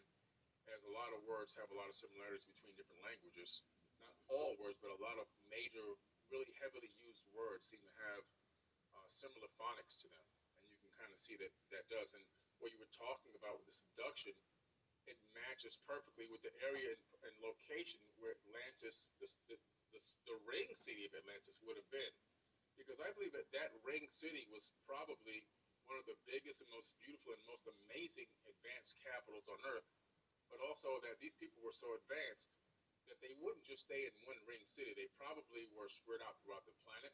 And maybe there were other areas where there were these quote unquote quasi type capitals that existed on the planet itself. So I think that the ring city, though, primarily was the main, the most well-respected, the most dominant location uh, for high technology and advancement in the world, but that Atlantis had spread out and became a global civilization. Um, just like if you have a castle, real quick, if you have a castle and you have a kingdom, right? And you have the people that live in the king's court, but then you also have people that are still part of the kingdom that are on the outside of the king's court. You understand what I'm saying? Uh, let's go back to the quote we just read to understand its location for a minute. Now, go back to that quote for a second on page 139 if you're following. It Yeah. says, "For all that we have here, lying in the mouth of which is which we speak, is evidently a haven having a narrow entrance, but yonder is a real ocean." Let's stop there for a second. And think about that. If you have the Mediterranean Sea, it's not a real ocean. It's a narrow entrance. What is what is entrance? Well, well, how about the, the Pillars of Hercules? How about the Straits of Gibraltar? One of the most narrow entrances in the world for that type of ocean basin connecting to a, a large sea.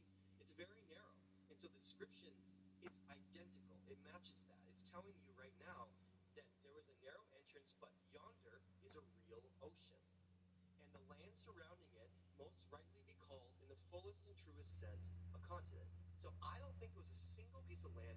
I think it was a piece of land with island chains in different in different groups that are part of like a, an empire. It's like a whole civilization was there, and we know that because if we just for a minute, if we jump to, um, we don't have a picture of that map in here, do we? Yes, we do. If We do. one one fifty seven really quick. Mhm. I think this is a good little segue just to jump over to since we're describing this and talking Yeah. about it. Right. For, for those who don't know what this map is on page, and I can show it, on page 157 here. Just show that for a second. So that map is arguably the one of, if not the oldest maps in the world. Bar none. One of the reasons is that paper only lasts 500 to 1,000 years. So Mhm. how are you going to have a map last longer? That's a challenge right there. But the reason it's so old and important is it was found in 1907 by a traveling anthropologist named Sir Aurel Stein, who was pass, passing through a, pl- a place that you wouldn't expect that, to find evidence of Atlantis, and that was Tibet. Tibet, which does make sense though. If sages surviving the end of the world, you would probably want to go to one of the highest places to survive, and that makes sense of why Tibet might be used to house records uh, like this. But the story of that is wild.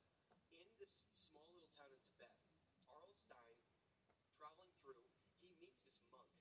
And this monk tells him that he'd been cleaning and maintaining these ancient cave libraries. And there's a whole huge amount of them. They're called the Caves of a Thousand Buddhas. It's, a, it's an amazing term. And in that restoration work, he was working on cave number 16, this temple wall, and he broke through this wall of bricks and, and stone that had been that had been built up and sealed, and he found one of the most ancient, important libraries in all of history. You know, Yep. it, it, right up there with the Ashurbanipal Library and Library of Alexandria and the Ebla Library out of Syria and some others. But in that, he found manuscripts for, that had were written in Chinese. He found Mandarin. He found all of these ancient languages from groups around the world. But one thing in particular stood out to him. He found a map. He found an ancient map. And, and this is not the original map. It's one that he drew and copied over. Because I was digging into the story and I found out that that original map may not have survived or destroyed or some, something happened to it. But this is the copy of the original map that he found from um, from this ancient cave in Tibet. Now, if you look, you'll notice that Atlantis is described as a region that stretches all the way from northern Africa all the way to the Maya area of the Yucatan. And then, of course, you see what's called Lemuria Mu on, in the Pacific. But what's fascinating is I want just to stare at this for a minute and look at what's happening in this map. Because the reason that I give so much credibility to this is because of my understanding of studying the Younger Dryas and how the Earth looked during these catastrophes that were destroying Atlantis. What you see is that if you look at South America, you'll see that the Amazon is a giant ocean. It's literally been flooded by a tsunami, and it's it's all underwater. It's submerged, as well as the Southwest United States and parts of the Mississippi Valley in the United States are literally small oceans, meaning that the oceans and, and flooding had come up so significantly that it left behind these enormous areas of water. That if you had a massive tsunami come in or an event with flooding, it would leave behind these huge areas of water as it's as it's as it's passing back through and reacclimating. And that's why this map, one of the reasons it's so fascinating is that it shows Lemuria in a state of destruction in the Pacific. It says it says submerged, saying showing you that Lemuria, Mu, another civilization in the Pacific, was already disappearing and being destroyed when this was made, and Atlantis was still existing, but there was flooding and destruction in- throughout Right. the Americas. Um, and that is just fascinating because it really coincides and aligns with so much of these earth changes in history we've seen. And it makes us really then look at like these sunken ruins off of Cuba and these connections with the Maya, with these Mhm. structures that they built, and if that is part of the whole Atlantis, that whole region. Absolutely, you made a good point there. Uh, those structures off the coast of Cuba, which we have the sonar images of, I believe we put them in the book as well. Yeah, yeah, it's page 148. Yeah, because that would be great. Oh, I'm kind of far from the screen. If you could show that real quick, Matt, Happy to do it. because I'm a little far, I'm a little far from the camera. So in the early 2000s, what Billy Yeah. is describing here that kind of fits into what our narrative is, is that in the early 2000s, there was a group of marine engineers that were hired by the Cuban government to explore oil and, um, and sunken treasure reserves off of western Cuba. It's a giant, giant, massive um, plateau of, of sand that's very smooth and flat with no rocks or structures. And they actually picked that area specifically because they knew it would make it very easy to detect anything on the bottom because there was no anomalies. It was like sand. So anything would stick out like a sore thumb. So they're going through with their ships and they're doing these um, side scan with sonar, which basically shoots a, a laser beam down to the bottom of the ocean and it, it, maps out the, the floor. And it boun- if it bounces off anything else in between, show like some kind of a structure underneath. Having being not interested in ancient civilizations or even being in that purpose, they were absolutely baffled by what these sonar readings were showing. It was like an entire underwater city, a city, multiple kilometers long, with width and length of an entire city. It was an entire city that was out of place because there was no stone or, or kind of rocky terrain anywhere for miles and miles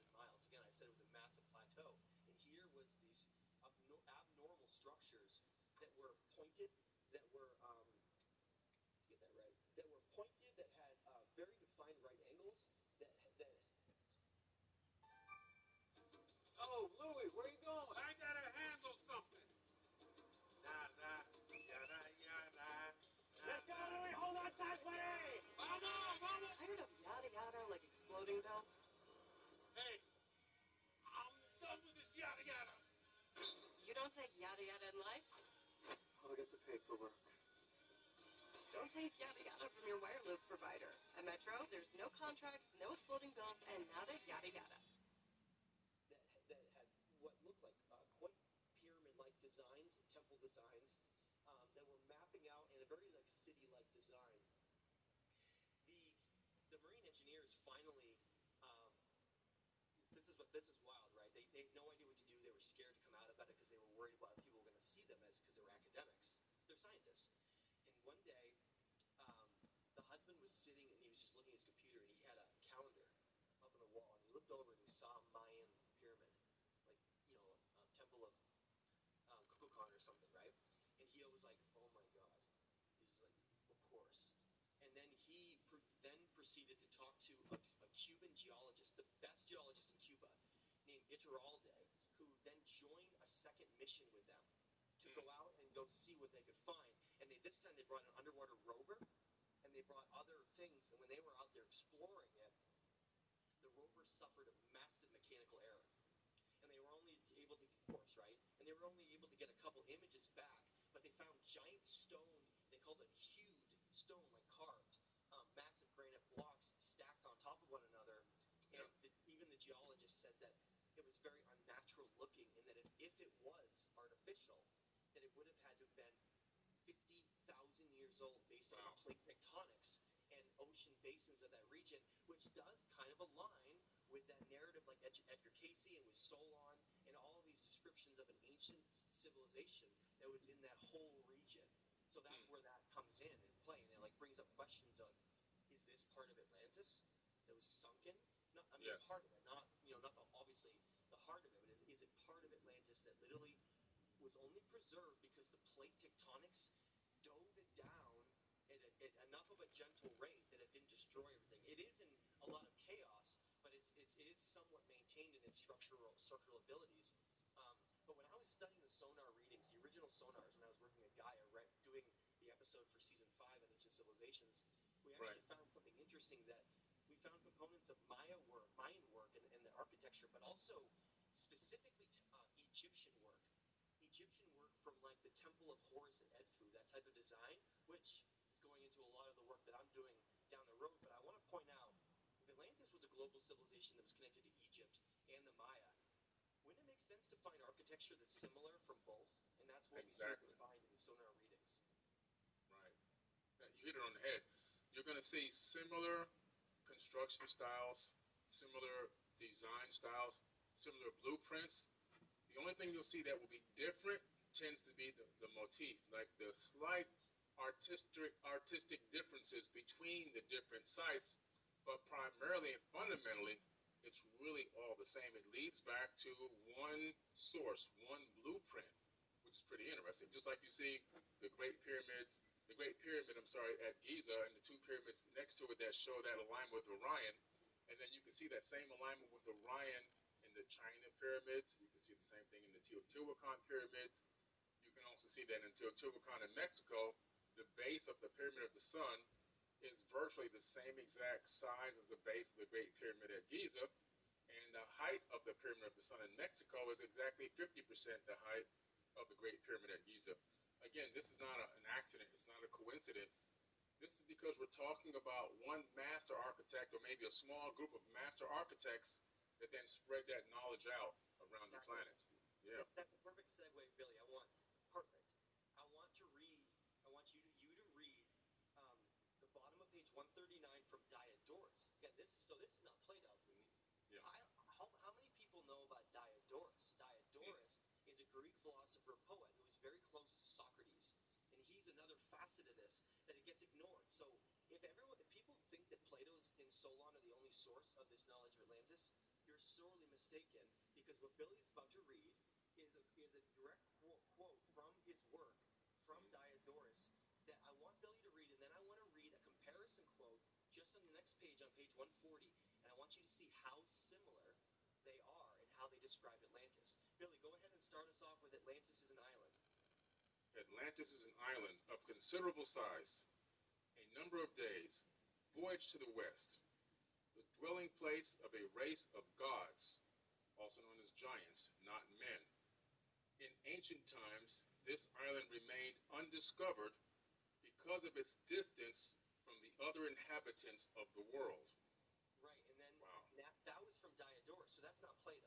Okay, mm-hmm. stay with that for a second. Now I'm going to read a, a segment from the Timaeus and Critias, specifically the Timaeus, that I want you to see how similar their descriptions of Atlantis are. Ready for this? A confederation of kings of great and marvelous power, which held sway over all the island and over many other islands and parts of the continent. So these are not regular men. These are demigods. Yeah. It's said by Do- Diodorus and Plato. So what is going on here, right? Well, look at like the ancient Sumerian bloodlines, back to the original royalty of something being lowered down there, and this passing around the world. Really brings into a question, especially you look into ancient Greece as well. Is that is there some kind of gifts that were that were put into humanity that we were able to achieve things that we have no comprehension of now? Long lives, hundreds and hundreds and hundreds of years living, um, superior mental capacity, literally like demigods, telekinesis abilities maybe moving stones, even with like magic abilities that we have no comprehension of. That's what is described as, though, they're they're not like us, and I think that's why when we look at ancient ancient history, these lost civilizations, we try to wrap their heads around how they built all these megalithic structures and how they understood the harmonic balance of the law of correspondence, as above, so below, and the connection, the bond. It's because they weren't like us. We are Right. trying to get back to them, not going our own way. If we want to understand the truth of who we are and our divinity, we have to go backwards and, and look at those ancient teachings what they left behind. Because if we don't, I guarantee we're going to lose ourselves in the future and we're not going to be able to come back and find our way home. Exactly, exactly. And you know, I'm glad you said that. You know, because the past is prologue. We have to really understand what happened in the past. People always, you know, not always, but a lot of people have come up to me and say, you know, why are you focusing on the ancient past so much? Why are you digging deep into what happened before? We have a lot of things going on right now. Well, exactly, because when you begin to look at these cycles, these cycles of civilization, you begin to see the same things happening over and over again. Forget the technology, forget technological advancement or lack of technological advancement. Let's just look at similarity between economics, between distractions and activities that are going on within these different time periods, between wars. And all of a sudden, you begin to see a lot of things syncing up between, between these cycles. And it's like, man, wait a minute. What is it that's keeping us in this loop? It's almost as if humanity is in this loop of rise and fall, as has been stated in many ancient texts and tablets and by many philosophers and scholars from all around the world across time. Could it be that we are rising and falling in this cycle of consciousness? And if we are, could it be that we need to discover more information about who we are and where we came from so that we can prevent making the same mistakes over and over again? And that's what it really comes down to. What do you think, Matt? Absolutely. It's we think we're so superior right now with our phones and our technology, but we're like children who don't understand the wider reality of who we are and what we're a part of. We need to get off that high horse and lose that ego and realize that we are we're the torchbearers of the greatest humans that have ever lived on this planet. That left behind the largest structures and the connection to the cosmos and, and the connection to who we really are that was lost and destroyed. And we're trying to put those pieces back together. But it's our job to do that, not an external savior that's going to come down. It's our job. Billy Carson's, the Matt LaCroix's, and the other ones around the world, they're the ones that are standing up to do this because who else will? Exactly. And, and I want to add something to this to expand on this, but for those who don't know, it's kind of a, a cool little angle of the Atlantis story that a lot of people haven't heard of. And that there was an American congressman, a lot of people might not know about this. In 1882, an American congressman, one of the highest levels of our political system, became absolutely fascinated by Atlantis because he was reading Diodorus and reading Plato's work, and he ended up publishing his own book called Atlantis, the Antediluvian World. And he got laughed out and like kicked out of government. But he made a lot of really important points. He described how Atlantis itself had blueprints and like these left behind structures that seem to echo something that once existed that was long ago gone. I point out things like Menorca in Spain. Now, if, if anyone hasn't heard of Menorca in Spain, Menorca has the largest T-shaped pillars, if not larger than some of the Gobekli Tepe ones, that are in some ways, some of them are 60 tons and over 30 feet tall. They're absolutely massive. These massive T-shaped pillars, and nobody knows who built them. Nobody. The, the local people of Menorca have no idea who know that that shape is an integral shape in, around ancient civilization that, that ties into energy and understanding higher consciousness somehow because some of those pillars have depictions on them, like Pillar 43 at Gobekli Tepe, that show this knowledge being passed down and handed down from somewhere. And the reason I'm saying that, though, is there is evidence left behind of something. There's evidence, evidence left behind all around, if you know where to look, around the world. And I think the next place to just to go to that, explain that, is Egypt. Because what's fascinating about Egypt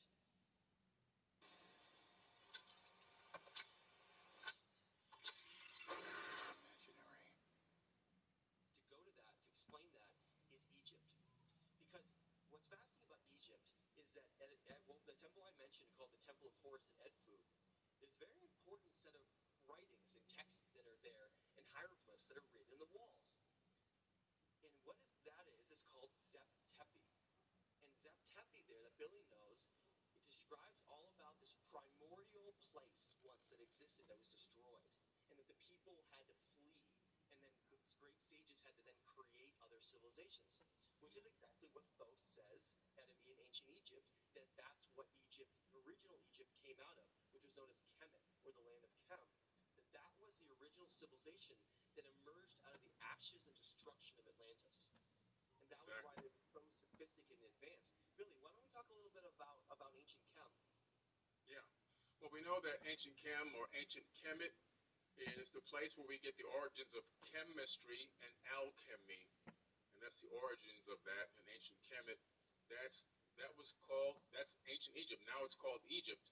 We know that Egypt is a fairly new name. uh, given to it by the Greeks, but the ancient name is the land of Kemet. And some of these tablets, we know that in the land of Kemet, there was evidence of an ancient flood that had happened, and the water began to reside, and temples started coming up out of the mud. And that's uh, one, one of the missions that Thoth went on was to go there and help rebuild civilization. It didn't say that he was going to start civilization from scratch or teach these people how to become advanced. It said that he would literally help to rebuild civilization, which means prior to this flood, there had already been an advanced civilization in that region. And a lot of knowledge and wisdom also was in that region. And when you begin to realize, like, wow, wait a minute, there was advanced civilizations even prior to the Great Flood.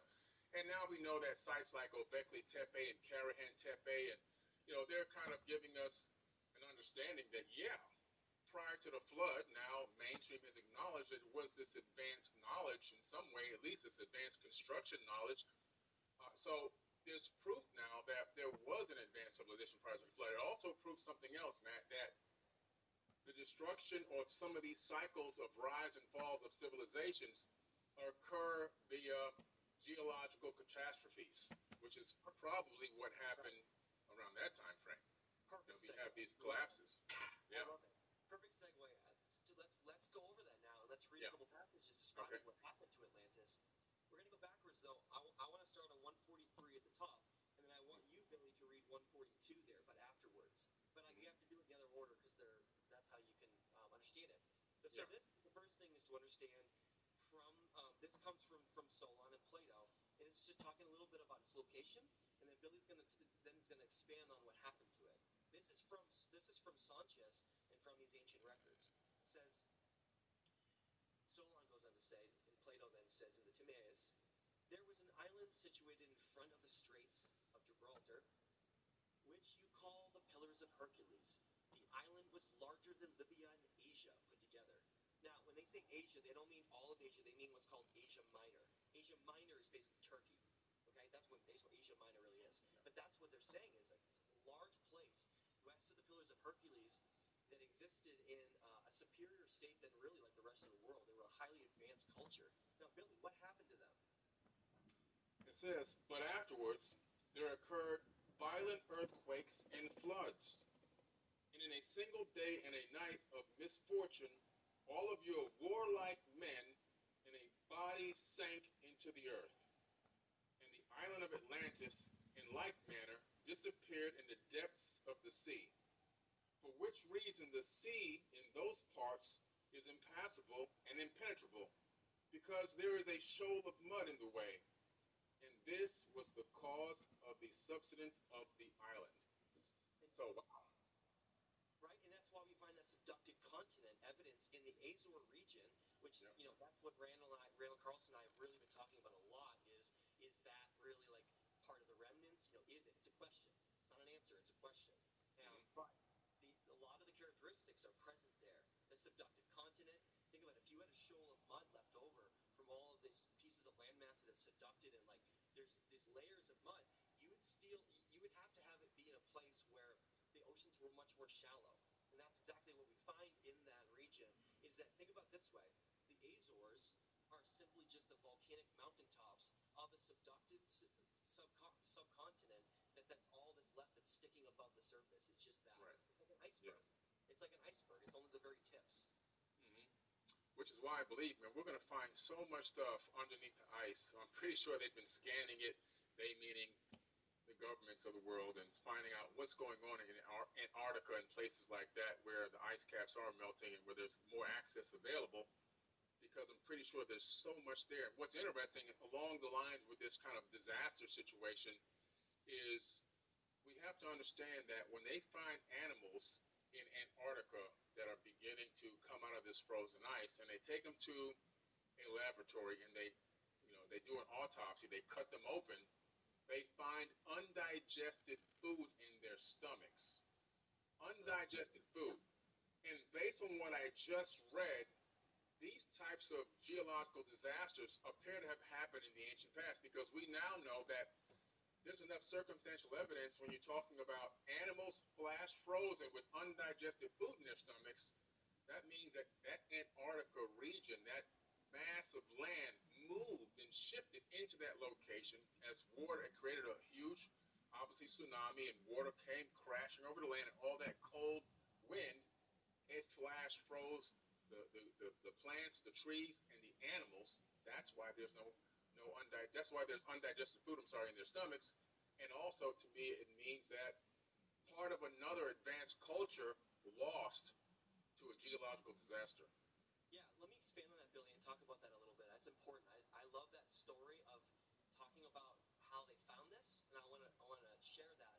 In 1901, there was a man named Edward Toll who was part of these uh, Arctic uh, Arctic explorations in the Arctic in the north, um, not in Antarctica but the Arctic. And there they were exploring and cataloging species they found, um, evidence of anything. They were it was just a scientific expedition and it specifically was focused on a place called the New Siberian Islands. So Edward Toll goes up with his crew, and imagine back in the day, I mean, that was, talk about an expedition of, of challenges. Like, we can't even comprehend, like, in a ship like that, getting stuck in massive areas of ice and having to basically chop your way through, and then sometimes never making it out, which is actually, I'll jump ahead to the end, Edward Toll was subsequently on future trips never seen ever again, and no, nobody knows what happened to him. So whatever that epic story was, I'm sure Right. it was epic. But what did Edward Toll find?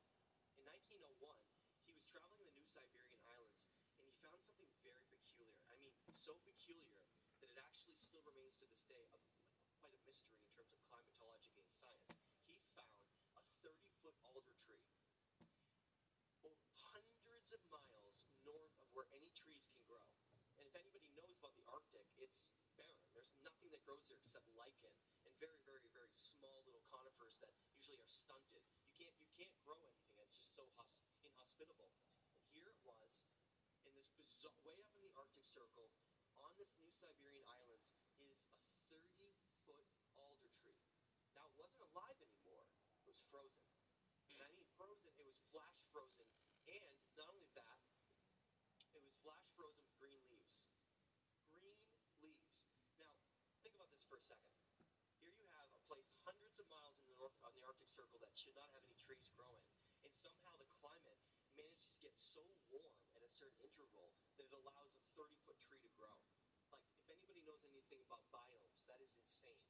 But more importantly, the tree grows out in, in a place that it's not supposed to grow because it gets too warm.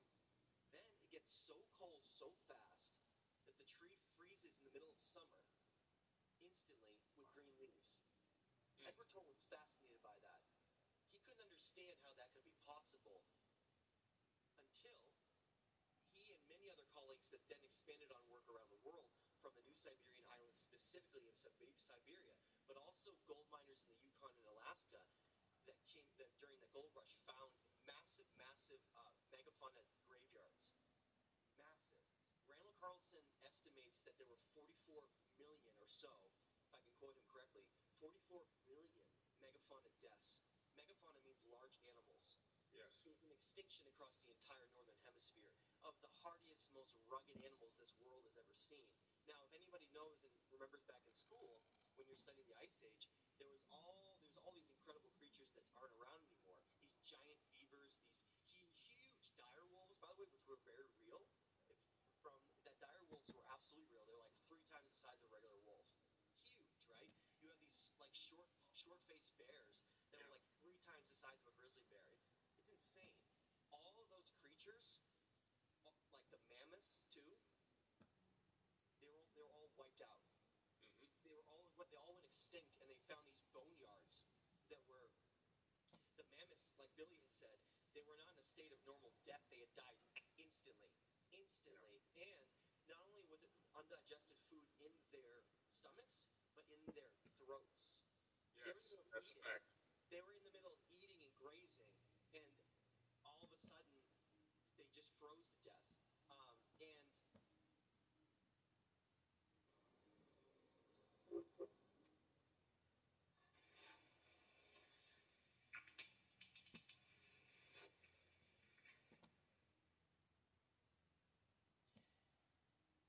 what's fascinating to add that, like, to understand about that story, okay, and there was layers they found with the mammoths, so there's definitely volcanic activity as well. Mm-hmm. But what's fascinating about that is if you look at ice cores from Greenland, which is the best place you can look to have a snapshot of the Earth.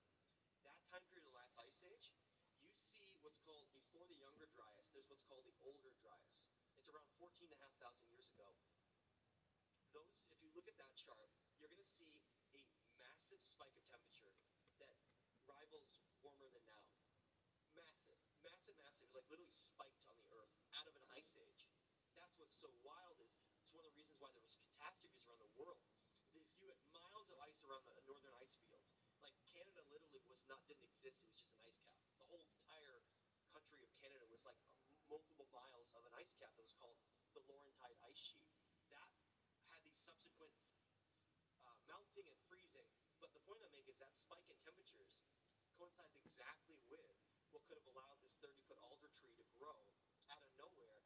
But the spike in temperatures is so narrow, it like goes up and it hits a point and then it just plummets, which would make total sense how that tree and those mammoths would all just freeze to death. Now, how mm-hmm. cold does that have to be though? Ready for this? Talking about temperatures, is the coldest temperature ever recorded on Earth is negative 127.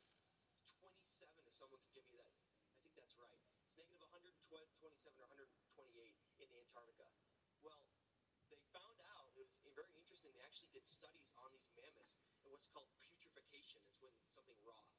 If something doesn't rot ever, I mean, like thousands of years it's frozen and it never goes through that process. It means that it had to have been preserved at a certain temperature to do that. You know what temperature that is, Billy? What's that? The only temperature that you can do to freeze a tree like that and to freeze mammoths is negative 150 degrees below below zero. Wow. Negative 150. That's that would really, break our really coldest cold. record ever that we've ever recorded by over 20 degrees. Meaning that that's how something like this could have happened with like the end of the world. Because that's the Wow. same time period where all those megafauna are dying and all that's happening. Those ancient civilizations like Atlantis and the Proto-Athenians were there and they're going through the end of the world. They're like Yep. having to go through the end of the world. Powerful. And people need to understand basic physics. How can this happen? These these simulations in terms of flash freezing things have been done in laboratories all over the world.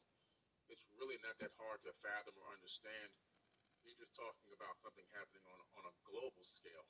Scientists have been experimenting with sub-zero temperatures on mass and matter for a very, very, very long time as they had an initiative to try to get something to absolute zero. And they discovered that they couldn't create absolute zero, but they can get very, very, very close because at the fundamental fundamental basis of reality, atoms still want to vibrate ever so slightly, and that causes friction, which prevents uh, creating absolute zero. They were able to artificially create absolute zero in a laboratory, but not through natural means. Uh, so it's pretty interesting. But yeah, this is you know, these these cycles of destruction happen. I think that we as a civilization on this planet have to really begin to be very grateful and very thankful uh, and and feel very blessed that we are alive right now. That we are in a window of time in between these ending these war ending these civilizations that are ended by wars and in between these geological disasters that also end civilizations. We're like in this window period of opportunity and time that we actually exist. And at any moment, it can be taken away from us. So that makes every individual moment so very precious and for us to stop wasting our time on things that just don't matter, that are just trivial, and really begin to smell the roses and understand that, wow, we were put here for a purpose, and we're here to love one another, and we're here to literally enjoy life and be the best that we can be. Yeah, and I, I want to add to that that while I don't I don't want to ever I don't want to ever lead through like a fear-based mindset of like what is going to happen in the future potentially because I, I think that whenever you live in fear it's not productive for the nervous system or for creativity but the only takeaway from that is that you need to always live in the moment and you need to realize that you can say like oh I want to do this 10 years down the road or 20 years down the road but that that's a really bad mindset to have we have to understand that we're part of the greatest time period that's ever existed. We're, where technolo- technologies merge with higher consciousness and advancements in our culture in a way that I don't think they've ever existed. Now, that's my personal opinion, is that I think Atlantis had some technological aspects, but I don't think it was like us. And I think that what we what we've achieved here in this world, personally, in my opinion, has never really existed here before, and it's, it's something new. It's something that is going to shake everything up in a way where we don't really know what's going to come down the road. Are we able to prevent our own destruction because we now have the technological and, and knowledge means to do it? Yes, I think so. And I don't think we're going to go go down that road to re reset and starting over again because that's not how the Kali Yuga cycles work. We already know that. We, we already, guys, we already know. Listen, this is how it works. Ages always have to follow cyclical energy, polarity, duality. It's a, it's a constant. It's one of the cosmic laws in the universe. Kali Yuga cycles come out of ancient India, from these ancient Vedic cultures that understood that you could map these cycles. You could literally map out and be like, oh, by the way, when your ancestors are like so and so years old, you guys are going to be doing this. And they they understood though that those cycles are so defined that even the Maya calendar is like mimicking in the same similar way, where they're mapping ages and they're mapping what's going to happen in ages. Well, where are we right now? We're, well, how about we start where were we? That's the best thing to start. When Atlantis existed here, you see this idea of super civilizations, highly advanced temples and megalithic stuff all over the world, everywhere. It's like a chapter that was lost in time. That's called the Golden Age. It means that we literally reached the highest level that we can. Now, what's that highest level? I don't think the highest level is technological. Their level of being advanced was just different. They were organically advanced. They understood how to use specific stones that had a magnetic component that was perfectly aligned with certain silica components of quartz, where they could create like a harmonic resonance structure that like maps out and, and binds with not only this harmonic aspect of heaven, earth, moon, and the sun, but also star constellations like Orion and Sirius, where you like you create this synergy. We have no comprehension of that. We're, if anything, we're actually pretty dumb compared to what they understood. You look at and you look at Hermes and, and all the hermetic hermeticism and the teachings they left behind. People don't think like that now. People don't talk like that. People need to, but they don't. Which means that no, we're actually far less sophisticated in our mental our higher level understanding of things, but they weren't. They had map, mapped it out and they had mastered reality. Mm-hmm. Mastered it. What is mastering reality? Well, it would mean you'd have to have a perfect cohesive balance of your advancement would have to also be perfectly balanced with the harmonic balance of the earth so that you didn't destroy your, your world and then become an empire that's unsustainable. See, growth is economic growth of a civilization is always going to be inherently limited by its its in, insatiable need to grow and be unsustainable, and that will be that's always its greatest destruction. Empires are always unsustainable. The only way you can have civilizations that can emerge and be long lasting is if they develop a harmonic balance with the earth, and that's the and that's what they had all over the world. Ancient earth grids, temples in specific locations. They were on what are called ley lines where they were balancing, I believe, the Earth grid, the entire Earth grid here, because they knew that our Earth goes through very that had to do with Milankovitch cycles, that had to do with the sun, coronal mass ejections, outer galactic things. They understood that all those things played such a critical role that you can't take a hands-off approach. You can't be like, oh, I'm just gonna build this civilization and hope that nothing happens. They didn't think like that at all. They knew that their ancestors had gone through a previous destruction. That's what the original Sumerian narrative comes from, is another destruction that was not the Younger Dryas. It was a whole other cycle. So they knew very well what happens here. And they safeguarded that by doing something very specific, I think. By creating a grid system around the world to balance it so that it could never be destroyed again. But what happened? Well, it looks like the Younger Dryas catastrophes were so severe that give you an example. Go to the, the, the Serapeum uh, in Saqqara, Egypt, and go look at um,